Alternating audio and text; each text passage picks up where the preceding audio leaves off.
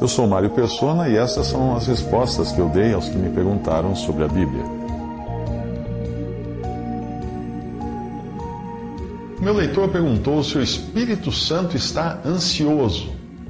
Bem, sim, nós nos esquecemos de que o Espírito Santo que habita em nós também está ansioso para partir desse mundo.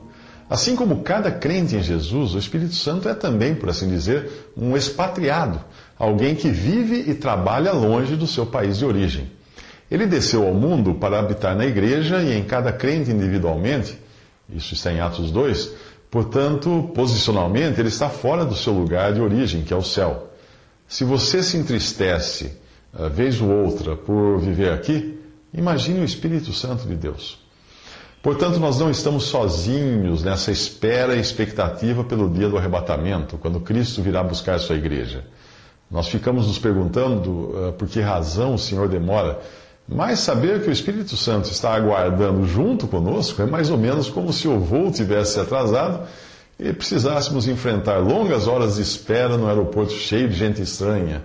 Mas aí nós olhamos para o lado e ali está um amigo que ficará conosco até a hora do embarque e ainda embarcará junto. O Espírito Santo, ele também não vê a hora de embarcar. Em João 14, 16 a 14 diz: Eu rogarei ao Pai, e ele vos dará outro consolador para que fique convosco para sempre. O Espírito da Verdade, que o mundo não pode receber, porque não o vê, nem o conhece, mas vós o conheceis, porque habita convosco e estará em vós. Efésios 1, de 13 a 14 diz: Em quem, em Cristo, em quem também vós estáis, depois que ouvistes a palavra da verdade, o evangelho da vossa salvação, e tendo nele também crido, fostes selados com o Espírito Santo da promessa, o qual é o penhor, a garantia da nossa herança para a redenção da possessão adquirida para louvor da sua glória. No livro Acontecimentos Proféticos, ah, de Bruce Anstey, ele explica melhor o que acontecerá com o Espírito Santo no arrebatamento da igreja. Ali diz: O Espírito de Deus, da forma como age atualmente, também será tirado da terra. E ele menciona, segundo Tessalonicenses 2, 6 e 7. Hoje ele habita, na, ele habita na terra, na igreja que está na terra. A igreja é a sua habitação. O Senhor prometeu que, uma vez que tivesse vindo para habitar na igreja, o Espírito Santo jamais a deixaria. Você pode confirmar isso em Atos 2, de 1 a 4, 1 Coríntios 12, versículo 13 e João 14, versículo 16. Quando a igreja for chamada para a glória, o Espírito Santo sairá desse mundo para nunca mais vir aqui habitar. Isto não significa que o Espírito deixará de trabalhar sobre a terra, porém, daquela hora em diante, ele fará sua obra neste mundo a partir de seu lugar no céu, como fazia antes do Pentecostes na época do Antigo Testamento. Ele continuará a operar em uma diversidade de ações, como ensina Apocalipse 1, versículo 4, como na vivificação de almas e etc. Alguns poderiam perguntar: como podemos saber quando o Espírito Santo será tirado? Bem, nós cremos que as passagens a seguir deixam claro que isso acontecerá por ocasião do arrebatamento. E aí o autor cita João 14, 16 e 17. Na noite em que foi traído, o Senhor prometeu a seus discípulos que quando o Espírito de Deus viesse para fazer morada na igreja, em Atos 2, isto seria para sempre. Quando a igreja for chamada para fora deste mundo, no arrebatamento, o Espírito de Deus irá junto, pois o Senhor disse que ele, o Espírito, nunca os deixaria. Isto também é encontrado no livro de Apocalipse, nos primeiros três capítulos, quando a igreja é vista como estando na terra, o Espírito é encontrado falando constantemente à igreja.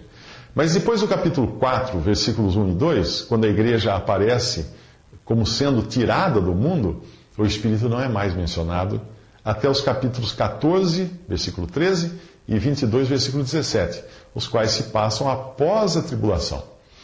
Compare também os capítulos 2, versículo 7, 11 17 e também 29 de Apocalipse. E daí o capítulo 3, versículo 6, 13 e 22, compare com o capítulo 13, versículo 9. Repare na ausência notória de qualquer menção ao Espírito.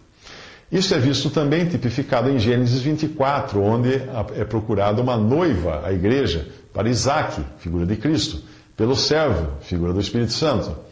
Assim que a noiva foi assegurada ali no Antigo Testamento pelo servo, ele a levou ao longo de todo o caminho de volta a casa, a Isaac que estava aguardando por ela. Isaac, uma figura de Cristo. Assim como o servo voltou para casa com a noiva, também o Espírito Santo voltará para o lar com a igreja, quando o Senhor vier. Essas passagens demonstram que quando a igreja for chamada para fora deste mundo, o Espírito não irá mais residir na terra. A partir dessa ocasião, o noivo, que é Cristo, a noiva, que é a igreja, e os amigos do noivo, que são os santos do Antigo Testamento, estarão juntos para sempre. Isso está em 1 Tessalonicenses, capítulos, capítulo 4, versículo 17, e Hebreus 11, versículo 40. Uh, ah, e daí o, o autor uh, cita um poema: Eu e ele, em radiante glória, iremos profundo gozo desfrutar.